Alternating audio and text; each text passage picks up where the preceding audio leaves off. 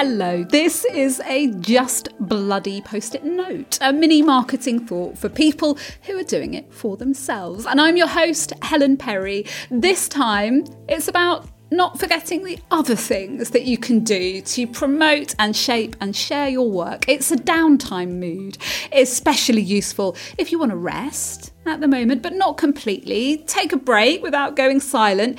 A shift in the energy can be as good as a break, I think. It's for you if you need to be reminded there's more to life than Instagram, if you feel you need to find some clarity in your business about where it's going next, which is all about where I'm at at the moment. So if talking about that helps you, fantastic. Here's what I'm feeling.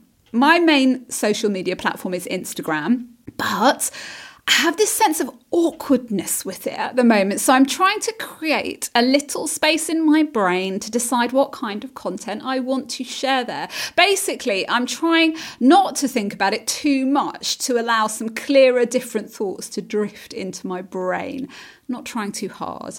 And that also means noticing those I'm not posting anxiety feelings when they they sweep my body to keep hold of my own decision to rest Instagram a little. It's just a rest.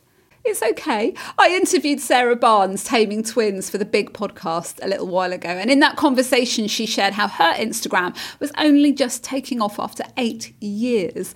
There's no rush to ace anything. And already in my rest, I've had a few light bulb moments. I want to feel like I am posting things that I'd like to read and see myself. And I get that feeling with my emails and my podcast, and I'm not getting it with Instagram at the moment. And I don't want to game the platform. It's so hard to balance doing what will work with what is right for you. So, not doing is the first thing I've been doing differently. Second, I've been making some time to listen to other people on podcasts, different voices. I think you're here because you like a podcast. Why listening to a stranger waffle on is compelling. I can't quite put my finger on, but it is. So, to complete this task, I challenge you to go and find a new podcast, maybe hosted by someone in a different age group or who's had a really different life experience to you. I dug into Branded podcast with Amelia Sordell, Sordell Sorry, Amelia, if I'm pronouncing your name wrong. It's uh, a personal branding podcast. And Amelia was talking to Ash Jones, another personal branding expert who helped build Steven Bartlett's personal brand. Do you know Steven Bartlett? He's the boss of Social Chain. He's on Dragon's Den. I think you might know him. I had a huge light bulb moment during that conversation that people get help from experts to do this stuff, teams of experts to do this stuff that we're all trying to achieve on our own. No wonder it feels hard. We need to go easy on ourselves and our expectations. Listening to a different perspective can help you realize that.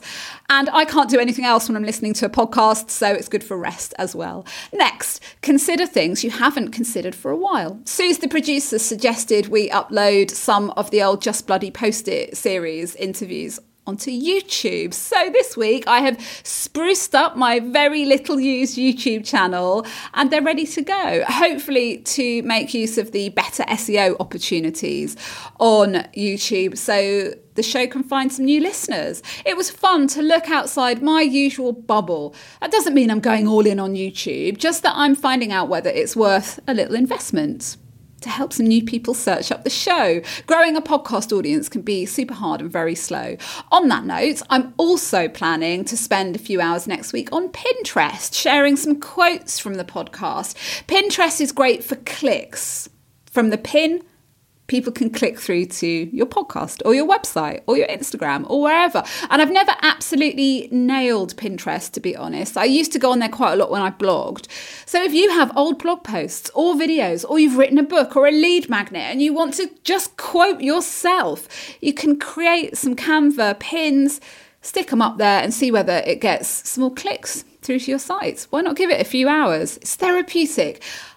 Often, I think how it's really nice for the kids to see different friends and do different things during the summer holidays because it lends perspective to the intensity and drama of school life during term time. And this feels like exactly the same thing. So hang out with some new people for a week or two, get some perspective. There's so much more to life. I'll let you know how my summer of doing things differently goes. Talk to me about yours. You can reach me on Instagram in the DMs or on email. I'll link to the two podcast episodes I've mentioned in the show. One is mine, one is Amelia's. Thank you for listening. Much love. I'll be back next week. Bye.